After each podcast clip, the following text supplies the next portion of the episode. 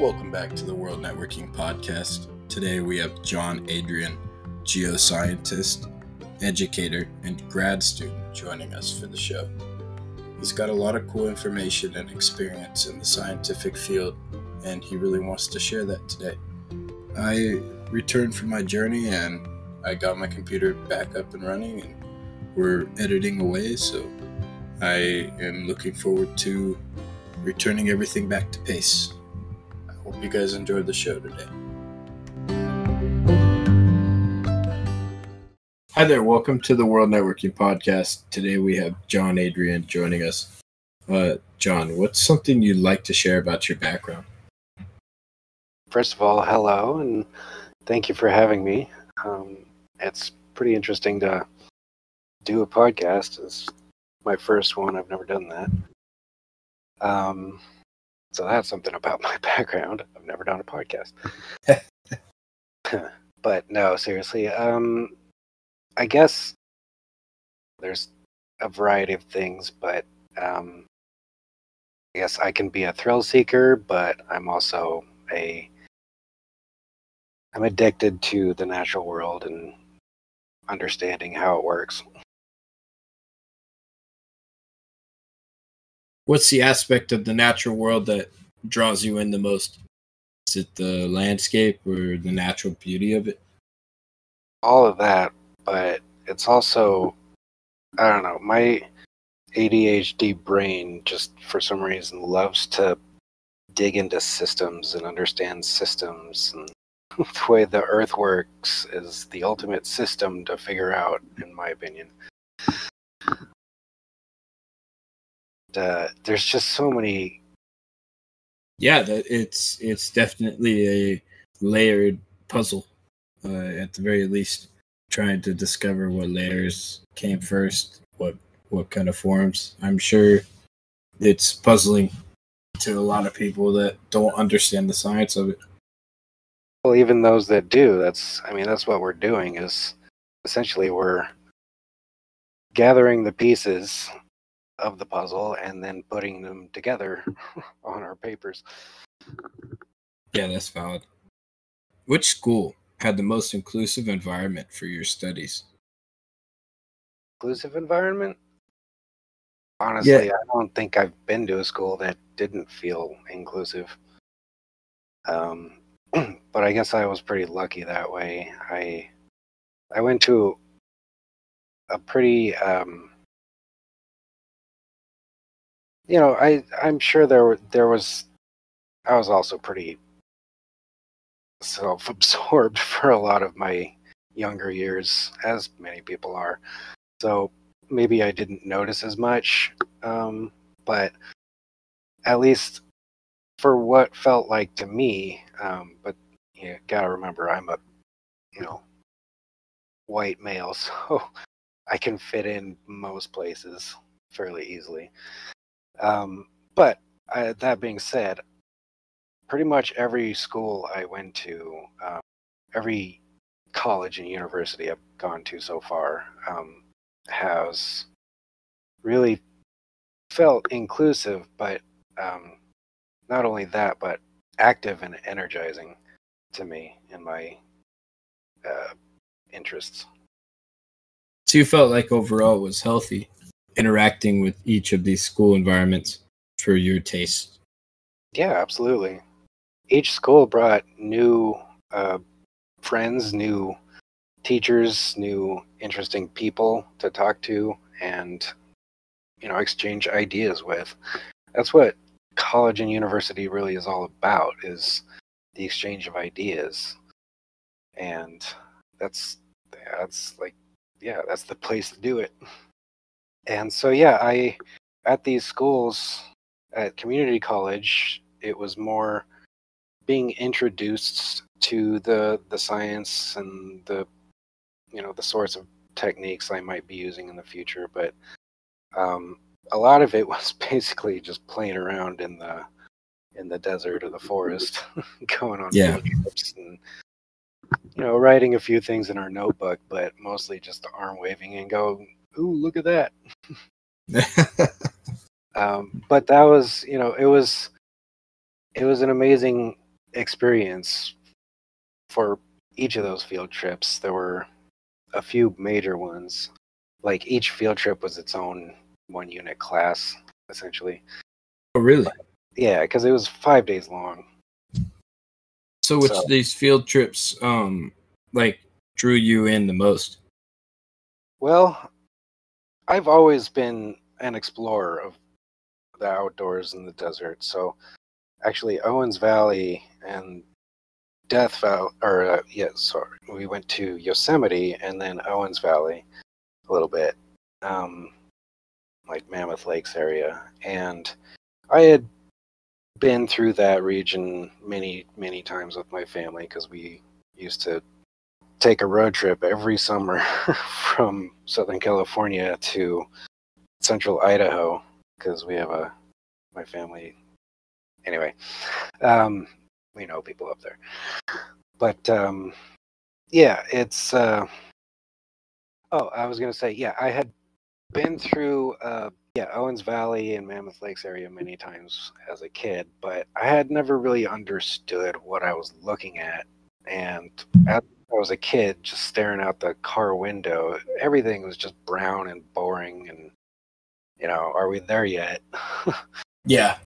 But when I was going through the same area with actual teachers who knew what they were looking at and could tell me about it, it changed my whole perspective on everything. And suddenly I was just glued to the window and I was recognizing everything along the way, because I had taken a few classes, and that, you know, that was one of those just empowering moments that drives you forward and makes you want more. Yeah, that's fair, and that's not something everyone always experiences. Right. I was pretty lucky to have a family that insisted on getting outside and hiking and adventuring and like fishing and all that stuff pretty frequently. So, you know, I've been training for this job since I was a little kid, is how I look at it. It's a good way of looking at it too, because you know, it is where your interest came from, is from childhood. Mm-hmm. Generally you grow up into something that you want to do for the rest of your life. Well, ideally. My first geoscience teacher really was probably my uncle, because he, more than anybody else, he took me around like the deserts, southern desert of Idaho, the mountains, and he would, we would go fishing and boating, like floating down the Snake River in the boat we built together, and just floating down the Snake River with a beer in our hands and a fishing rod, you know, off the side, getting off getting off on some random shore and then looking at these giant boulders of basalt that have ancient, you know, Native American pictographs carved in them. And then, you know, and then going through lava tubes, hiking up over mountains into mountain alpine lakes, and getting lost in the woods, and discovering all sorts of creatures out there all the time. It was, you know, I had a lucky childhood, but I wouldn't change any of that, because it's, you know, made me who I am. Well, and are there any places from that you'd like to return to eventually? Oh, yeah. I mean, I frequently visit family in Idaho, and there's lots to do up there as far as adventuring goes. But I think most people would, you know, raise their eyebrow at this one, but I think one of my ideal spots I want to live be probably Bishop, California. Yeah. That's way up there in Owens Valley. Not quite Mammoth, but, you know, still got a it's a decent-sized town, but there's plenty of nature around you and just breathtaking views. Very true. I could see that being a good area to rest your campsite for a week or two. But honestly, I like to get out and go where... I mean, sometimes I'll just... During the summer, I'll get in my car and just start driving out. Go on a spontaneous road trip and end up somewhere. And then come back. Nothing wrong with that. Speaking of trips, how was your experience in Death Valley and Yosemite? Were those two places extreme? Actually, they were quite perfect because we went at the perfect time of the year for each. Yosemite was the fall trip. We went like middle October, I think. And so, yeah, it was not too cold and not too hot, and everything was green and water was flowing, and it was just gorgeous. Yeah, and then we went over the Tioga Pass there, down into Lee Vining next to Mono Lake, and cruised around and looked at the Tufa Towers. I should mention the best, maybe... You know, one of the best parts of these field trips is not just the sights, but the people you meet and like end up making friends with most of the time, because you're out there for 5 days, you know, camping basically, and you know, either get along with them or you're gonna have a bad time. Yeah, that's how I look at it. It's close quarters. Mm-hmm. So. It's good to maintain positive relationships. And in my experience, you know, people who want to go do things like that are usually fairly interesting people. Anyway. It's true. Yeah, I'd say in most cases that is a very true factor. So my experience in these places was wonderful. Death Valley was also... it was right after... a lot of rain had fallen in Death Valley, and the whole valley was covered in wildflowers. Now, I mean, they're not big, huge flowers that are blanketing the ground. They were tiny little things that you could sometimes barely see. But, you know, once your eyes adjusted to the landscape, you noticed, oh, wow, there's colors everywhere. Wow, so it's just a whole blanket layer of flowers on the whole like surface?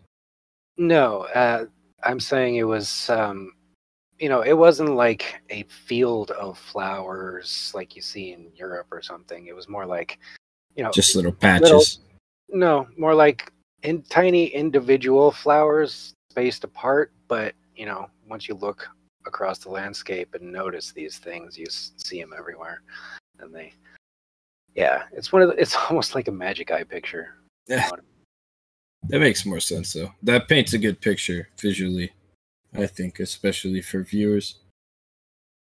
And then, you know, Death Valley is famous for its pretty crazy, interesting geologic wonders, like, you know, Natural Arch Bridge, Mosaic Canyon, the salt pinnacle things, I don't know the name of them. And of course, the famous racetrack, who can forget? Yes. Where the boulders are moving across the dry lake bed, which was a huge mystery for a long time, but we finally figured it out. Yeah, it's a pretty wild area, mm-hmm. Especially just the fact that it's under... sea level in some places. If you're curious, it's definitely worth checking out the story for how they figured it out, what's causing it. Do you have any good recommendations for article on that? I just do a Google search. You know, Death Valley racetrack solved. I'm sure you'll find something. Perfect. A video. YouTube. I think I saw a YouTube video on it. Yeah, You know how YouTube is these days. There's information on almost every field imaginable. There's so much media out there. But with that, was your experience as a paleontological field monitor something you enjoyed? Yeah, I did. It, you know, the standing around in construction sites for hours on end, staring at the ground part wasn't particularly fun, but certain assignments were more fun than others. My favorite was when I got assigned to the Elk Hills. They were going to build some new pipelines, which was the Elk Hills is the southern Central Valley is like big oil reserve area. Oh, okay. Anyways, so yeah, I was driving around there with my old '89 Dodge pickup truck, getting stuck in the sand and taking notes on the rocks and finding bones in the rock walls, and I was cruising around with this other interesting dude who's I can't remember his name, but he was the most detailed note taker I have ever seen. To the point where the company kept saying, "Stop writing so many details. We don't need it." I thought that was funny. That is pretty funny. But yeah, it was just yet another adventure for me out there. Well, and for the viewers that don't know what that job entails, what's an aspect that made that work interesting or unique? Well, in that particular area, it was interesting because I got to drive around and check out different sites. Most assignments, you're kind of standing in a flattened out, construction area, or they're still moving dirt, but your job is basically to stand there with a notebook and just watch for any bones or other types of fossils being dug up, and then if you see something, you say, "Stop, stop digging. I need to note this," and then you note it down and take the fossil back to your truck or throw it in the trash if it's stupid. I mean, not stupid, but if it sucks, it's worthless. Which, there's actually quite a few useless fossils you find out there. But yeah, so once you stash the bone, you say, "All right, keep digging," and then back to work. It's just a constant repeating cycle. I mean, it gets exciting when you do find something interesting. Like one of the teams found a 100,000-year-old baby woolly mammoth buried in old river sediment in Fresno. And, absolutely cool. Yeah, I don't remember the company, the client that we were working for, but the way that works is if we find something big like that, we will dig like around the fossil and then plaster cast the big dirt ball and then throw that in the truck and take that back to the lab and then dig it out very carefully, grain by grain, essentially with tweezers. So it's just such a precarious process, I'm sure. Yeah, because these bones especially were like nearly pulverized. They were just falling apart into dust as soon as you touch them. So we have, back in the lab, we have special chemicals that we mix together that we pour into the bone that stabilizes it and kind of makes it glossy, look neat. You're able to kind of like pull it out more. Yeah, you're able to keep it intact while you're removing the sand grains from the bone. Okay. And that's really what we're doing. We're not digging it out. We're removing sand grains, essentially, with tweezers. Gotcha. It's fun. Honestly, most of my time with that internship was like 90% of my time was spent in the lab with boxes and boxes of little fossils of basically leaf impressions that they found in some places along the 5 freeway in Central Valley area. And so, you know, it was all just leaves and no bones, no creatures. And I don't really know botany very well, so I didn't really know what I was.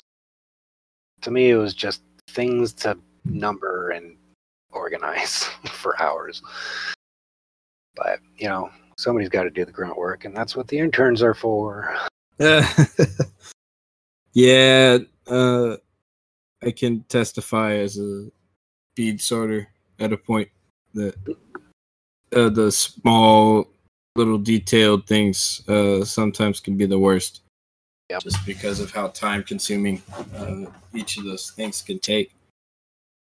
But it was a nice job because the lab, quote-unquote, was technically just the boss's garage.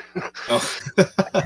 And he lived in a pretty nice place up in Auburn, California. So very nice area. Yeah, out in the woods. So it was kind of foresty, quiet, and smelled nice. Yeah, the smell of the nature is always enjoyable in my eyes. But honestly, I don't know if that job is not for everybody. It's kind of a niche thing. So, you know, if you're going into geology, might look into getting an internship at a paleo resource consulting firm, which is what I was working for. But, you know, it's a decent, it was definitely a decent internship. I had fun. So if you're into that kind of thing, definitely go for it. Well, with your other one, your work is a mud logger. Is there anything that that kind of work tends to be like unknown? Like what exactly is a mud logger? So that was my first real job once I graduated with my BS from Sacramento State. And even though I said I wasn't going to go work in the oil field, that was kind of the main people who were hiring at the time. So, you know, gotta eat, gotta put gas in the car. But it was also it was a good experience. It was intense. But I learned a lot about myself through that job. So your question was, is there anything dangerous about that job? Well, yeah, because you're on a giant West Texas oil rig or drilling rig. You know, you got giant pipes being wrangled into place, and you've got gas, you know, natural gas and other types of gas coming out of the well that you got to keep in check. That's part of my job, monitoring those gas levels and radioing the company man if things get too high. But then my main job was they call me a mud logger. Technically, it's a surface logging specialist, but they call me a mud logger because my job was to go out to what they call the shakers, which is where the rock cuttings are being dumped out, and then the drilling mud is washing through the screen and recycling, but the rock cuttings get dumped out. So I collect samples every so often as the drill goes from those shakers. But you know, those rocks are covered in drilling mud, so I take it back to the lab trailer, and I gotta wash it out with. Actually, we use Dawn soap most of the time to wash out the oil. No kidding. Yeah, seriously, it kind of does the best job. I believe it, though. Gave me a whole new appreciation for that stuff. It's powerful. The soap's powerful stuff. But, yeah, so then I would wash the rock and kind of crush it up a little more if I needed to. Slide it under a dissecting microscope. Not a full petrographic microscope, but enough to see the little pieces of rock and be able to tell what it's made out of. And that was my next job, was describing the minerals found in it, the type of rock the drill was in at the time. And then that goes on the log. Sure. So with gas levels. You did a lot of observation reports, basically. Yeah, essentially. There was one rig I got to do some interpretation. That was in Oklahoma. It was basically a mom and pop operation. Interesting. These two old like amateur geologist types were super interested. They took me and my other lab partner out to dinner before we got started, and we're like, this never happens, but cool. So it's all just most of the job is just taking data and trying to stay awake for 24 hours at a time or 12 hours at a time, 84-hour weeks. Yeah, not everyone can do that. No. Some people would crash out right away. Couldn't even last four. It's difficult, but your body does adjust to it eventually, and I learned how to operate without much sleep. Yeah. I'm sure that changed you. Your appreciation for sleep and both how your body handles stress. Yeah, actually, that experience taught me that I don't really need as much sleep as I thought I used to think. Yeah. Yeah, I wouldn't doubt that at all. But then again, you kind of tend to need less sleep as you get older, too. Really? Well, yeah, I guess that makes sense. Brain development and just thyroid health or function in general. But some people do. Yeah, it always varies. Moving forward, how was your experience being president of the geology club? It was interesting, to say the least. It was also a good experience for me. It taught me some much-needed interpersonal skills. Where was this club? This was at Sacramento State. Okay. So, yeah. And this was around 2007. So our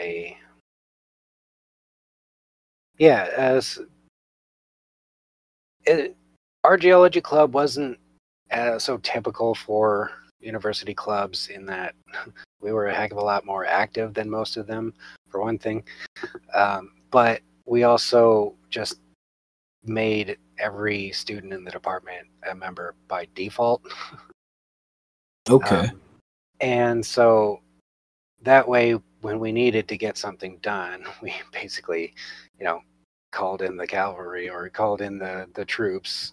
For most things, we didn't really need that many people, but we did have a major event every year called the Rock Auction that is a rather big thing to put on, actually, because we had to rent out a whole big ballroom thing, get the whole auction.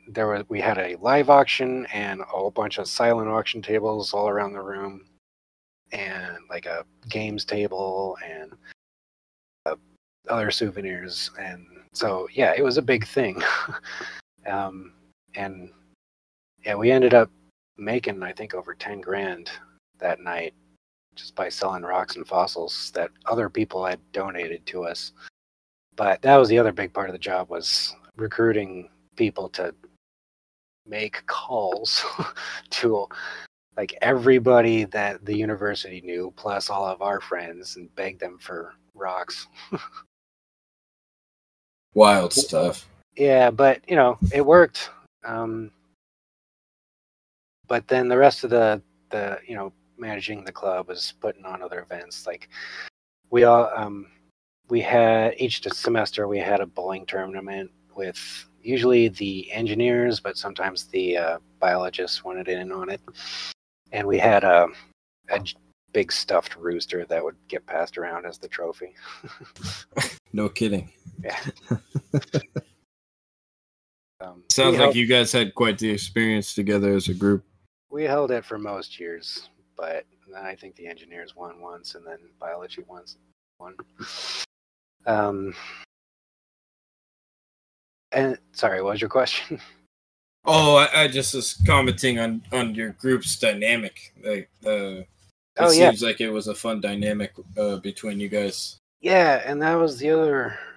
That was the great thing about the whole thing, was the bonds we made as officers, but also as students. But you know, geology is kind of unique, and I think biology is really kind of the only other science that tends to get out there and do things outside. Maybe not the only other one, but you know, out in nature. Geologists, at least in my experience, have a certain, like, there's a geologist type, you know, and there's a variety of people that fit the type, you know, but there's certainly a type. And I don't know, every year I was at that school, I felt like I was just hanging out with my friends and just talking about cool, interesting things all the time. And it really was an amazing space and time for me.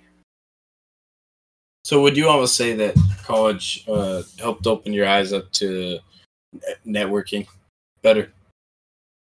Yeah, well, I would say that that skill is still developing. I think it always will be, but I didn't really start to feel comfortable with that until,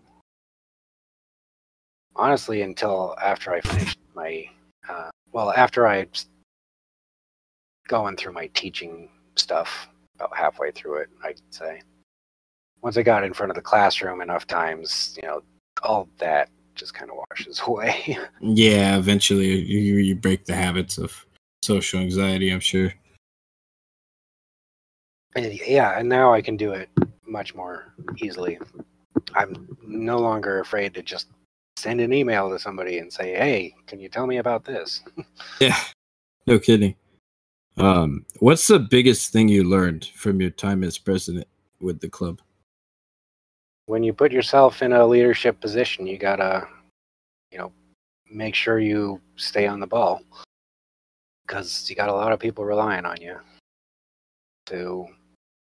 for things to happen. Because that auction was a fundraiser for the whole department, but especially the students, because all, you know, I mentioned the field trips at the community college, but the university was really where field trips were taken to the next level, like exponentially, because almost every one of my geology classes had a field component to it, and that included, like, most of the time, at least 2 classes a semester.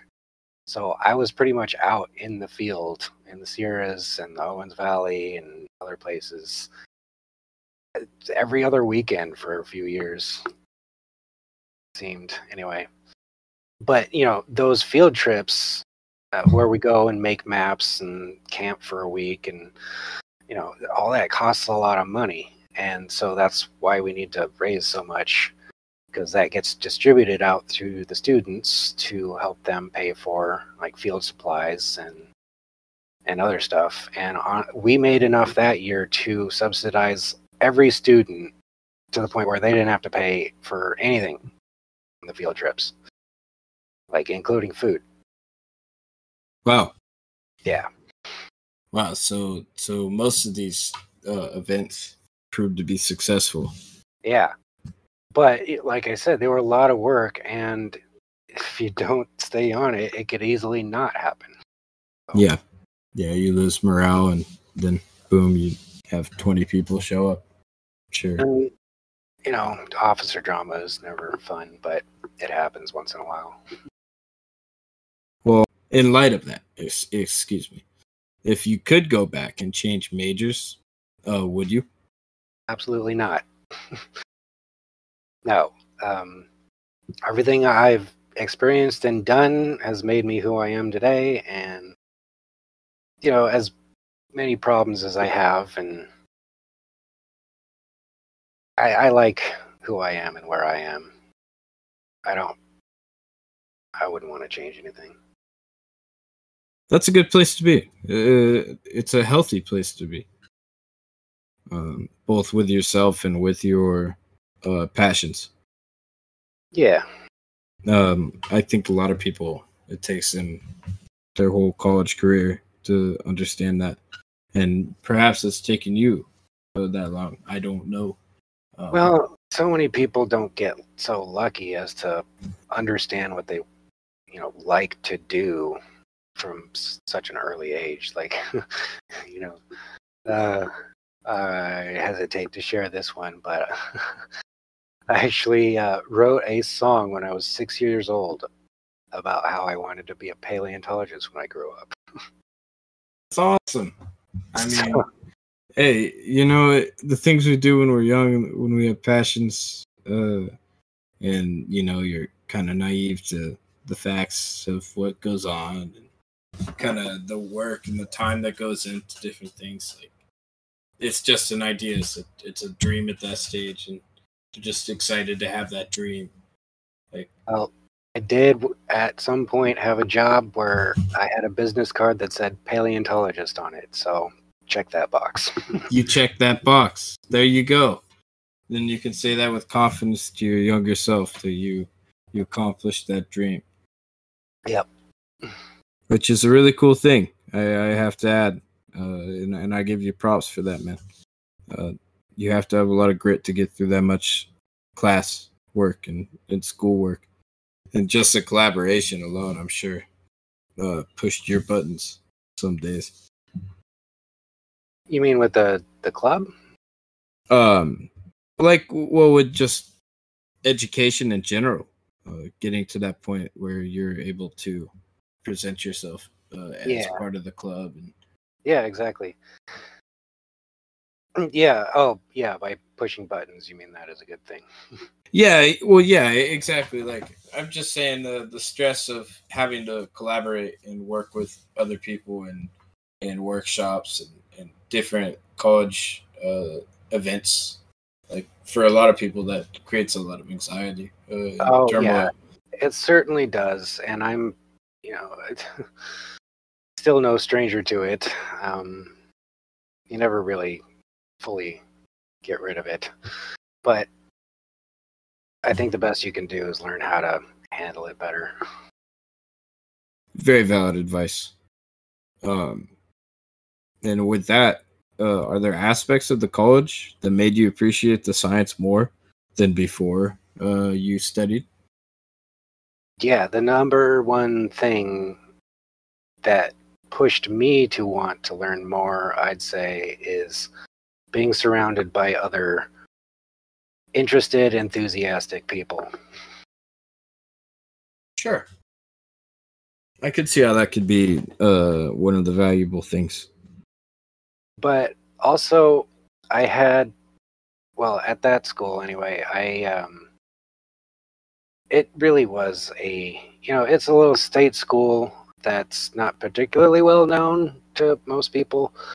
But as far as that department goes, that's, at least when I was there, it was fantastic. Amazing professors, like they knew their stuff. They're always fun to talk with. I go out camping and adventuring with them any day because I want to hear more about their old times, you know? So Have you guys been able to reconnect? Actually, yeah. One of my old professors is a consultant on my current paper I'm trying to get published. So how neat. Yeah. No kidding. It's always good to be able to get others' opinions, especially on projects. Yeah. It was pretty cool to see his face light up when when I told him I was working for JPL doing a Mars geology project. Oh, cool. Speaking of, is there any aspects of that you'd like to touch on? Because I know that's something you've been working on in recent developments. Well, sure, but what do you want to know specifically? Like generally what got you into being part of that project to begin with? What led you to that opportunity? It's a little bit of a, winding story, but you already know the first half of it. So after the oil field, basically back in 2015 and into 2016, OPEC dropped the oil prices, and so it just wasn't worth drilling out in West Texas for a while, and so pretty much everybody got laid off. It was actually pretty amazing to watch. It happened over the course of a year. Just drill it, what a landscape that used to be just covered in drilling rigs, just slowly, one by one, they just got shuttered up. But just with the recession and yeah, but anyway, so yeah, I got laid off and then had to come back, or I came back to California and had to find something else to do. So, I come from a big family of teachers on my mom's side. Yeah, pretty much everybody in that family is a teacher, and including my cousin. And you're not going to get rich by teaching, but it certainly has made a good living for all of us. Sure. So sure, and that's something to get passionate with. And I know a lot about geoscience now, so I figured it would be good to go into and try my hand at.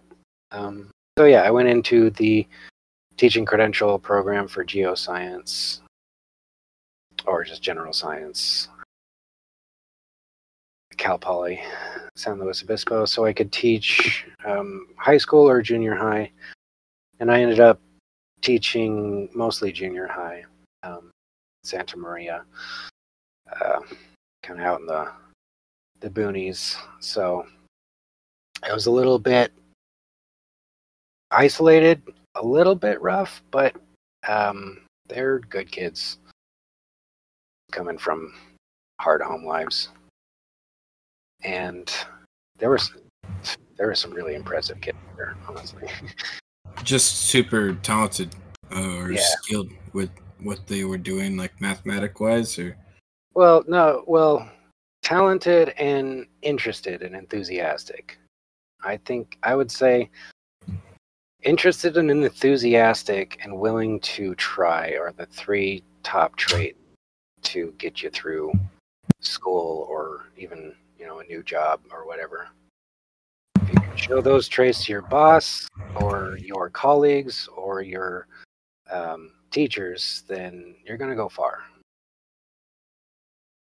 But, sorry, yeah. I think I dropped answering the question in the middle of it. Where was I? Hey, no, it's perfectly fine. It was kind of explaining how, like, the steps that got you to working on that Mars project. Oh yeah. So I was teaching credential program, teaching middle school for daytime for the job during the year. But in the meantime, I also signed up for a internship program called STAR, and that whole thing is its job is to take new teachers going in to teach science, and put them in one of the national labs for the summer and have them do a project with one of the scientists there, and get some real world science experience and make a poster and write up a thing and act like a real scientist for a while. Then bring that experience back to the classroom, and so that way you could actually convey a little bit better what it is scientists actually do. How neat, actually, that they have a program like that. Yeah, it was really cool, actually. So the way it works is, you know, you give them your resume, and then you fill out a questionnaire where they ask you, like, you know, what are your skills? What are your talents? What do you want to do? What do you like to do? And blah, blah, blah. And then they aggregate all that and send them off to the labs. And, you know, the liaisons there, or the, you know, the people, coordinators, I guess they called them, would read the resumes and say, okay, okay, this scientist would be good with this guy because, you know, their skills match up, or, you know, this girl could work over here in the biology department, you know, or the scientists themselves, actually, in the case of the second job, called me straight up and said, you're hired. But anyway, as my my first placement was at the National Center for Atmospheric Research for my first summer, and that's in Boulder, Colorado. Luckily, I know an old family friend from Idaho who had moved there, so I was able to stay with them for the summer, and it's a beautiful place. And through that experience, I met some really cool people. It was in the cubicles next door, and yeah, we ended up bonding pretty well over the summer, and like went through the whole Rocky Mountain National Park and down to Evans Peak together, and did like a 3-day camping trip. And yeah, it's and we'd come back to the lab and, you know, chat and share our progress on our work and say, oh, that's cool, or what is that? That's interesting. Even though my project there was really just filtering bad data out of years' worth of temperature readings, so not too exciting. But I was writing a Perl script to do that, so that was the experience I was getting, was how to code a little bit, and which is good, because the last time I had touched any code was back in high school, and I sucked at it. So, yeah, coding is one of those things, like, I've learned over a little time. You use it or you lose it. You really do. Well, thankfully, I had remembered just enough to be able to, you know, pick up and be able to move forward with it. Yeah. I'll tell you, when I first got to the lab, you know, I had driven all the way out to Colorado because I just didn't feel like flying, and I had a car that I was in love with at the time, especially for that kind of environment. And I just wanted a car to be able to drive around Boulder, or, you know, Colorado in the summer. Well, now you got to tell us what this car is. It was a Subaru Baja turbo stick shift. And we're not sponsored by Subaru, I promise. No. I'll tell you, it was a money pit, but it was easily the most fun car I've ever had. Well, no, maybe not easily. Anyway, okay, enough about the car. Gotta love cars, though. Yeah, I do. But where was I? I was saying, you were explaining you were driving in Colorado, I believe. With yeah. Or you went to Colorado in this car. Yeah, but I had a point to that. trying to remember what it was. What was, like, why did I bring up the car? Because it was, you didn't want to fly wherever you were going. Oh, yeah. So I was able to stay with a friend over the summer. So, you know, I didn't have to pay for housing. But it also, you know, it allowed me to have a pretty relaxing time there, actually.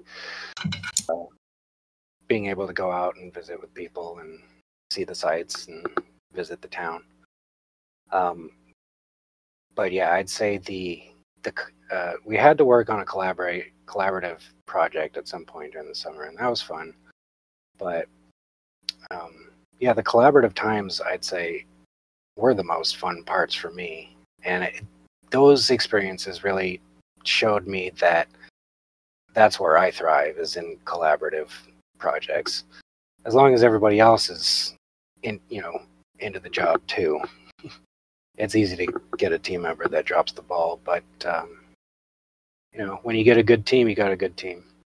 So then, yeah, my second placement, the second summer, was at Jet Propulsion Laboratory in Pasadena, and I was able to stay with another friend there, so didn't have to pay for housing. But I did have to commute on the 210 for quite a while every morning, but thankfully that's like the least worst freeway in LA.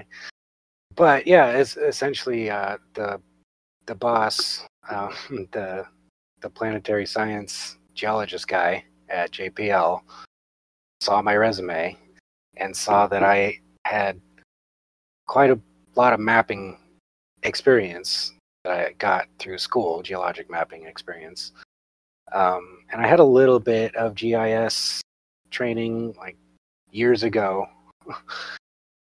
In the old versions, but I also was, both on the resume and on the phone, quite confident in my ability to learn new software quickly, which is true.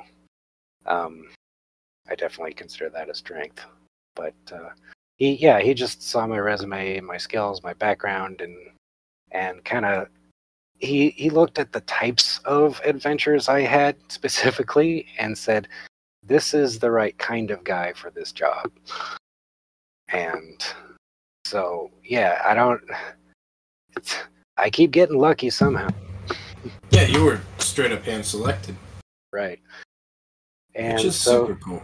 Yeah, so I made the map over the summer, and it was difficult. I had to learn a lot in a short amount of time.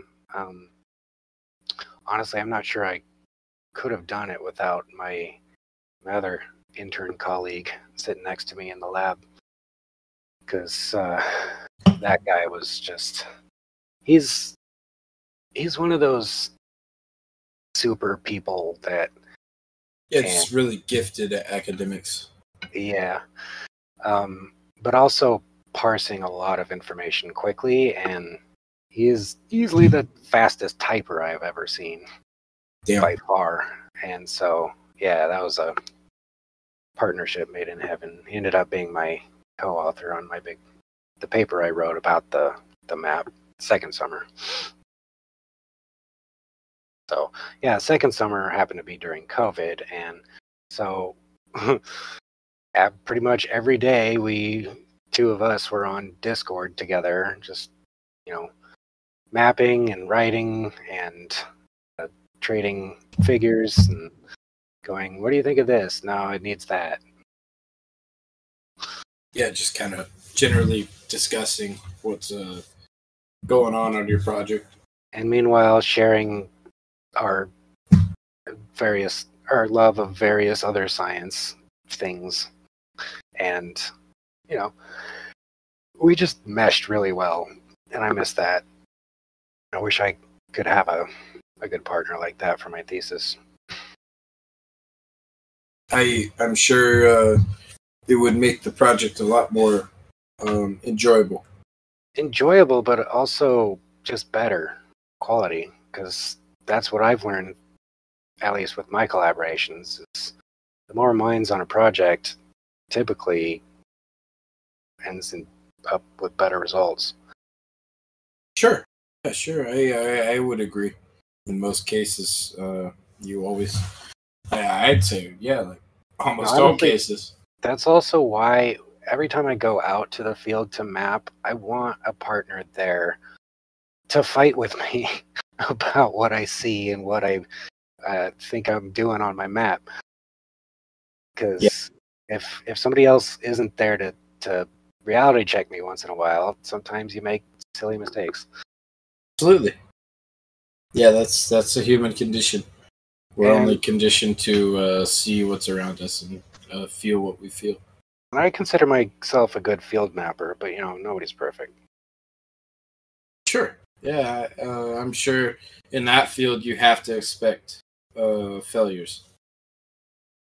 Well, that's also why I like the field. It's kind of fuzzy by default or by nature.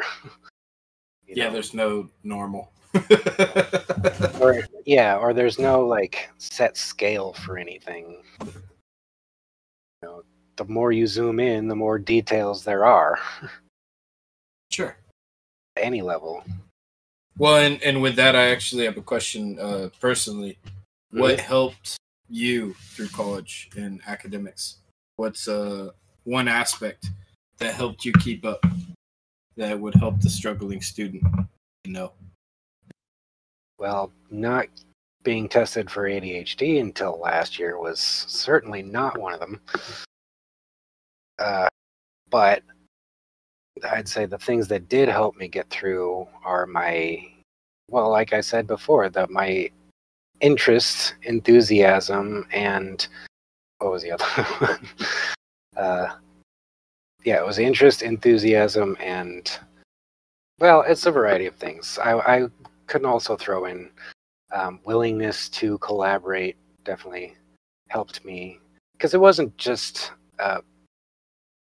with big projects, I liked to collaborate on just basic homework assignments too, even if it's just comparing answers and saying, okay, well, I missed that detail. Sure, reflection is one thing that I have to vouch for personally.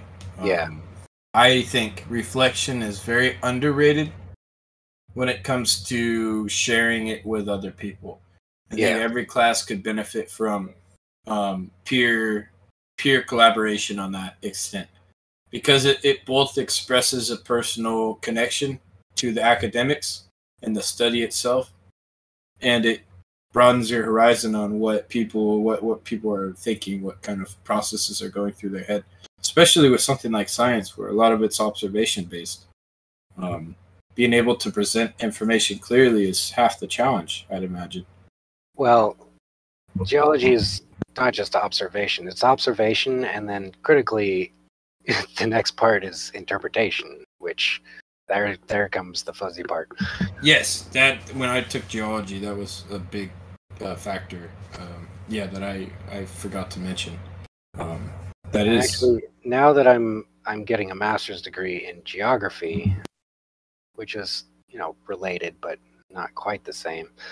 But I still, we still deal with maps and everything.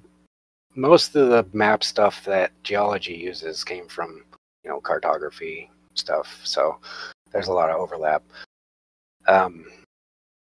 But now that I one of the things I learned through my coursework here is this concept called the modifiable aerial unit problem in geography, which essentially means what I said before. The further you zoom in, the more details there are, and the further you zoom out, the fuzzier it gets. But essentially what that means is there's no, think of it like this.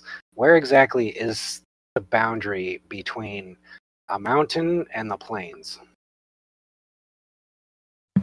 I would say the boundary is generally what percentage of change starts to occur. Yeah. See, like an average? Sure. I mean, sure, why not?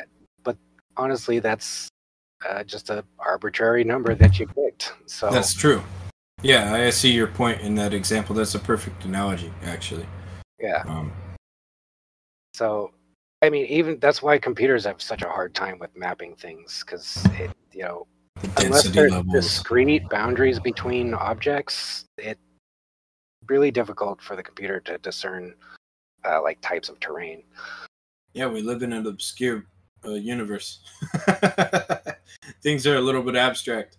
Although we, thankfully, we're much better at figuring out like living things from space. But that's because they all have very specific spectral signatures most of the time. Rocks do too, but they're much more difficult to discern. Yeah, I'd imagine, and I'm sure looking at the geological patterns on Mars is a little bit trippy compared to what you're used to seeing in the day-to-day. It really is. I mean, we tend to call Mars the yes but planet, referring to how we like to compare everything on Mars to Earth, and we say, yeah, it's like that thing on Earth, but not because of this. Yeah, I mean, that's something I hope you can come back on the podcast at a point and we can discuss more about kind of interstellar. I don't know if that's the correct form of term, but interplanetary or planetary sciences. Planetary science. That would make more sense than interstellar. I would say my thesis is a combination of tectonics, geomorphology, and just straight up geology. Really cool. I admire that you've taken the time to put dedication into this study, because this is something that's going to help future generations understand what's below us, what's around us. I have a deep respect for this field of study and interest personally. I love rocks. I love the formations of our planet, and being able to discuss this kind of stuff is just it's a treat, and I appreciate you being able to share this today. You're welcome. And it's been a pleasure to be on, and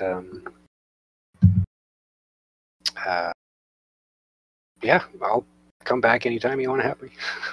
Awesome. I want to just close with two more questions for you. Is there anything you would like to recommend to our viewers?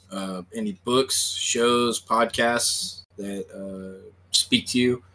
Kind of helped. Yeah, absolutely. Believe it or not, it's not going to be a geology book. Actually, one of the books, most influential books I've read. Well, I'll recommend a couple. The first one is Our Inner Ape by Frans de Waal, who's a primatologist who studies chimpanzees and bonobos. And the book is essentially a pontific, or a thoughtful examination of chimpanzees and bonobos, comparing their traits and behaviors, and essentially discovering that you put our two closest genetic relatives together and you end up with humans, essentially. Whoa. And it's like the whole is it essentially his theory of how it, the science behind it, or is it actually analyzing and cross-referencing? No, it's, so I want to be clear. This is, he's not suggesting that humans evolved from these two species. No, they are our cousins from a common ancestor with us. But what I'm saying is, yeah, the book is essentially, he brings up a bunch of examples of chimpanzee behavior, and then bonobo behavior by contrast, and then there's a whole philosophical discussion about the two versus each other, and then eventually humans. So it's definitely worth a look. Interesting. Yeah, that sounds cool. It's like showing similarities in the patterns of guessing. And then another book I would highly recommend is Your Inner Fish. Inner Fish, huh? Not by the same author. This one is by, I'm blanking on the name, but it's a unique enough title. You'll find it.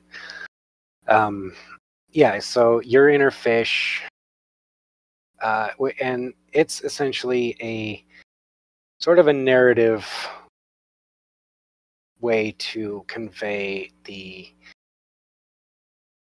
3.5 billion year history of the human body, basically how we got from fish to what we are now. So it's basically the biological roadmap. Yeah, and it answers a lot of questions like, why do humans have such bad knees? And why do we get hiccups? So, and a lot of that is just because as our bodies changed and developed, things just got warped and misplaced and moved around and broken. But it's an interesting story to see, like, how all that happened over time. And then finally, the last book I'll recommend is probably one of my favorite books from my teenage years, called Snow Crash by Neal Stephenson. Huh. And it is one of the earlier and probably one of the bigger influences on the cyberpunk game. It's a cyberpunk story. It's pretty good. That's awesome. And that's a fantasy book? Well, yeah. Cyberpunk, sci-fi, fantasy. That's awesome. It's basically, yeah, kind of near-ish future. Techno-Babylon, essentially, California. I love that you threw that in. Mm-hmm. You got all these deep, introspective books about development. Oh, yeah. It's funny you mentioned that, because it does involve, the plot line does involve the development of the human brain. Oh, wow. Wow, that's really neat. I'll have to check that one out. Good. Get my cousin on that. He might like that one. Are there any closing thoughts you have for the audience? Any advice? Be interested in things, try new things, have an open mind, say yes more than you say no, because that will lead you through way more doors than the other way. Very well said. And with that, I appreciate you coming on tonight, John. It's been a pleasure. Yeah. And again, we hope to have you on in the future. Get more into these discussions deeper. And I can talk about Mars for days. Oh, I know you can. I'm excited to get into those discussions, too. All right. Once we get Paul on the podcast, he's going to be co-hosting with us soon. Cool. We'll have some good talks there. Awesome. All right. But, I'll see you next time. Hey, it's been a pleasure. And